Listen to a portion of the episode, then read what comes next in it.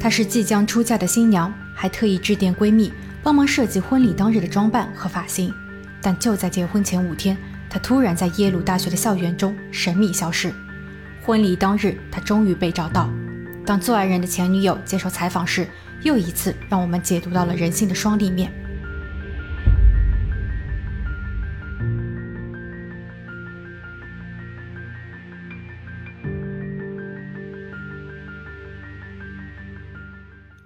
喽，大家好，我是鬼灵异。今天的案件发生在常春藤耶鲁大学。二零零九年九月八日，在校研究生安妮失踪了。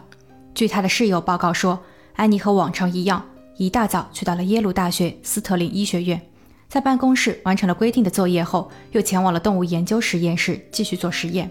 她通常会在那待很长的时间，不过她一般都会尽量赶在天黑前回到寝室。如果遇到加班，她会事先告知室友。以便大家知道自己的动态，但今晚安妮在去到动物研究实验室后，就再也没有任何信息。现在距离她的婚礼只剩下五天，安妮完全沉浸在即将结婚的幸福中，整个人像裹了一层糖，甜蜜可人。她怎么可能无缘无故的消失？耶鲁校园的安全系数极高，无处不在的监控摄像，二十四小时不间断的安保巡逻。如果安妮不是主动离开的，那么整个事件就会相当严重，甚至影响到了在校师生的人身安全。所以在接到报警后，警方立马采取行动，调取了所有的监控，尝试寻找安妮的踪迹，并去到动物研究实验室，对里面的人员逐一询问，试图找到目击者。所有的人都希望在最短的时间内发现安妮。九月九日，安妮离奇失踪的消息引起了校园轰动，有人猜测安妮是故意逃婚。二十四岁的安妮是一位完美主义者，所有的事情亲力亲为，对于自己极其严苛。在学术方面，她一丝不苟。高中毕业时被评为最有可能的下一个爱因斯坦。在纽约罗切斯特大学毕业前，还获得了十六万美元的奖学金。他成功申请到了耶鲁大学研究生课程，攻读药理学博士学位。他希望能在退行性疾病方面有所开拓，并通过研发药物以缓解和阻止新陈代谢疾病的发作。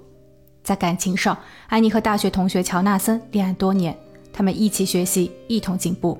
在安妮选择到耶鲁深造的同时，乔纳森去到了哥伦比亚大学攻读物理和数学专业。异地恋没有让两人的感情变淡，他们虽然只能在周末小聚一会儿，但哪怕只是一分钟，两人都十分珍惜。对于即将到来的婚礼，安妮几乎考虑到了每一个细节，包括特定的妆容、发型，她还亲手为自己缝上了面纱。安妮一直和朋友说自己的婚礼必须完美无瑕，所以会不会是婚礼过高的期许给她造成了一种无形的负担？当她发现婚礼仅剩下五天，自己仍有许多学业需要完成，同时婚礼的各项准备工作还需要跟进时，她开始焦虑，不希望有任何事情被耽搁，但时间似乎已经不允许她万事兼顾。她的家人住在西海岸，无法帮忙，而乔纳森也住在纽约长岛。虽然不算遥远，但始终爱莫能助。巨大的压力慢慢取代了结婚的喜悦，所以有人猜测他最终选择了逃婚。但探员并不这么认为，因为安妮好友说，安妮从不向困难低头，凡事沉着冷静。虽然身高仅一米五，但却凝聚着巨大的爆发力。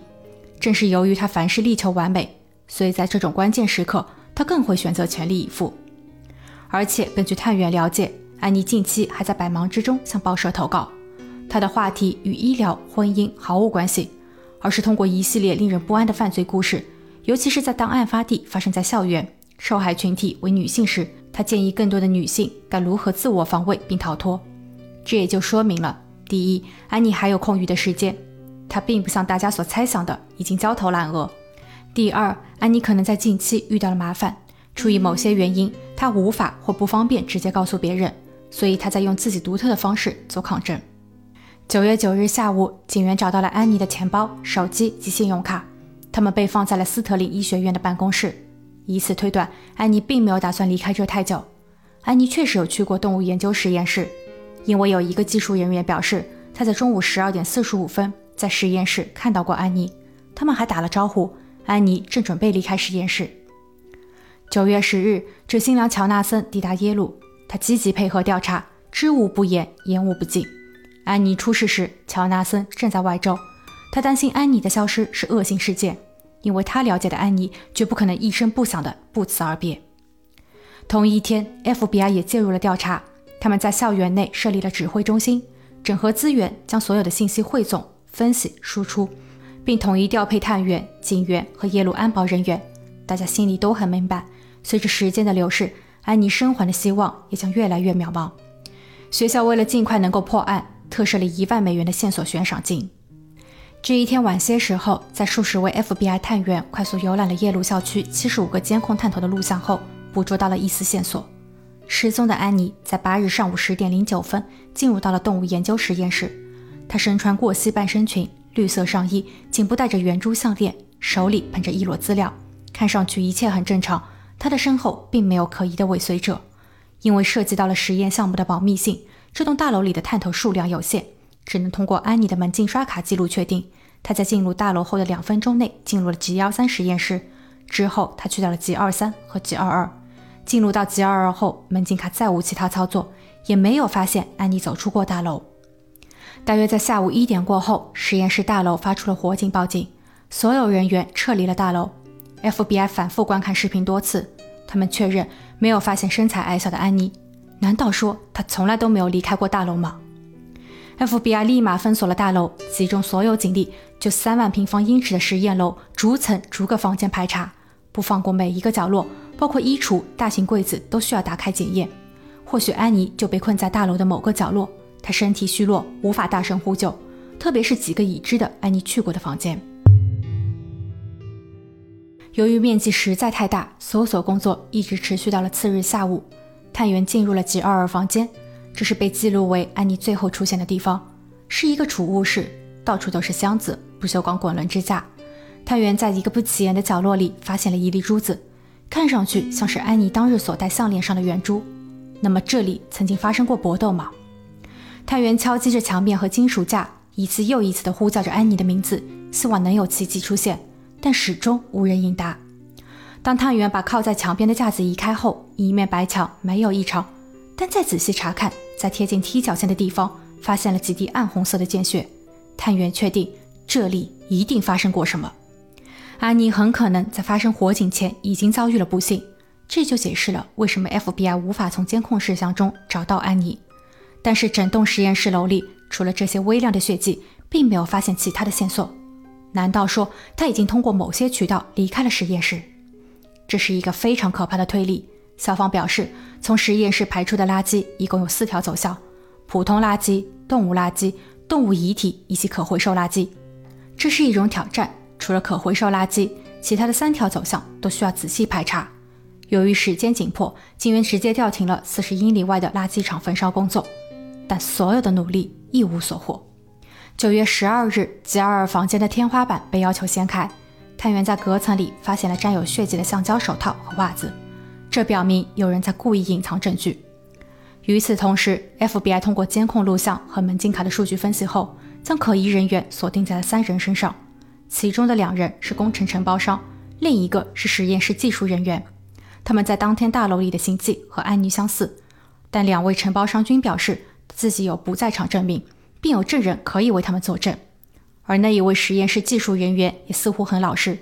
他叫雷蒙德，早在案发一开始就主动向警方汇报，称自己在安妮消失的那一天吃过午餐后，大约是在十二点四十五分与安妮擦身而过，两个人礼节性的打了招呼，然后安妮准备走出实验大楼。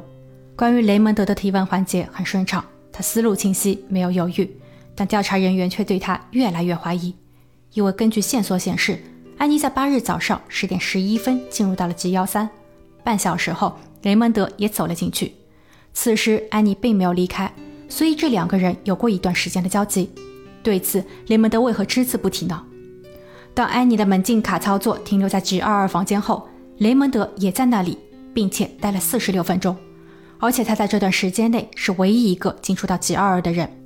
另外，根据校园监控录像显示，雷蒙德在火警报警后。独自一人，犹豫不决地跟着人群走出了大楼。之后，他笔直走到了街对面的公园，在公园的台阶上坐了下来，双手抱头，看上去非常自责。这个表现并不寻常。但由于没有实质的证据，况且雷蒙德的个人简历和背景都十分干净，所以 FBI 只能暗中观察，按兵不动。九月十三日，这是安妮和乔纳森约定的新婚之日。当探员在早上七点左右再一次进入到吉尔尔房间时，他隐约地嗅到了一股不同寻常的臭味。跟着气味，探员来到了一间内置卫生间，发现马桶背后的墙上有一块金属扣板，这里应该是电缆管道的维修口。他打开扣板，管道一侧的血迹暴露了一切。洞内铺设的黄色绝缘体材料有明显被动过的痕迹。探员把这些移开，发现了倒立着的安妮。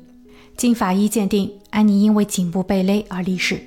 她穿着失踪当日的衣服，内衣被推高，内裤被拉低，但体内并没有检测到被侵犯的痕迹。法医表示，其下巴和锁骨在生前已经断裂，而他最后被放入的地方极其狭小，几乎是被人硬塞进去的，惨无人道。二零零九年九月十七日。安妮案发九天后，嫌疑人雷蒙德被捕。他在关于安妮案件的后续调查中没能通过测谎测试。在安妮被发现的附近有一支绿色墨水笔，这属于雷蒙德。雷蒙德的身上有明显抓痕，看上去像是指甲刮伤。而在安妮的衣服上，安妮被发现的厕所内均检测出了雷蒙德的 DNA。安妮的护垫上也发现了他的精液，而在雷蒙德家中的靴子上也测出了安妮的血迹。这些都是无法反驳的直接证据。二零一一年三月十七日，雷蒙德就谋杀和性侵未遂认罪。六月十三日，他被判有期徒刑四十四年，但他就为何犯案、如何作案均表示沉默。有人猜测，雷蒙德是在与安妮认识的四个月中爱上了她。虽然两个人的交集不多，仅仅共用一间实验室，但他无法自拔。不仅仅因为安妮的魅力。也是因为雷蒙德本身就迷恋于亚洲文化，想着安妮将要在五天后完婚，他已经无法得到安妮的心，所以强迫安妮。在遭遇了激烈的反抗后，雷蒙德选择了不归路，而这个行为可能是蓄谋已久的。好巧不巧，当日因为实验室的一个高压杀菌锅在运作时释放了大量的蒸汽，导致报警装置误以为是失火，引发报警。所以当雷蒙德被迫走出实验楼时，已经开始后怕。他没有过多的时间及时清理现场。根据门禁卡显示，雷蒙德在解除火警后又频繁进出吉尔尔房间。也有人说，安妮可能与雷蒙德在工作上发生了矛盾，而雷蒙德故意选择在安妮婚前的最后几天痛下毒手，是为了故意破坏安妮的完美。这是一种病态的心理。事后，雷蒙德的前女友接受采访，她讲述了前男友更多的故事，或许从中我们得到了作案动机。前女友说。他们约会时，雷蒙德才十六岁，出色的棒球运动员，为人友善，举止得体，是一个备受欢迎的帅小伙，一个值得追捧的完美恋人。但就在恋爱后的三个月，他开始暴露本性，喜欢把控所有，包括限制女友的穿着、和谁交友、谈话的内容。雷蒙德要求女友朝着自己所想的方向发展，如有违背，他会付诸武力。你可以看到雷蒙德自相矛盾的双面人格，外向的性格讨人喜欢。而内心却是黑暗，充满控制欲。与他深交后，是一种无尽的恐惧。最终，该女友还是通过警方和学校的介入，才得以分手。雷蒙德在审判当日当众宣读了忏悔词，说自己非常遗憾毁掉了所有人，包括自己的命运、自己的未婚妻。他非常对不起大家。但这一段话却无法让安妮的家人平息愤怒。他们感觉雷蒙德最后悔的是因为自己的前程被断送了。他没有，也无法真正体会到，因为他的过错，被害人一家将承受多大的痛苦。安妮是他们唯一的女儿，是全家的灵魂，哪怕将雷蒙德关押一辈子，都无法弥补女儿的离世。一个罪人夺走的是一种潜在的希望。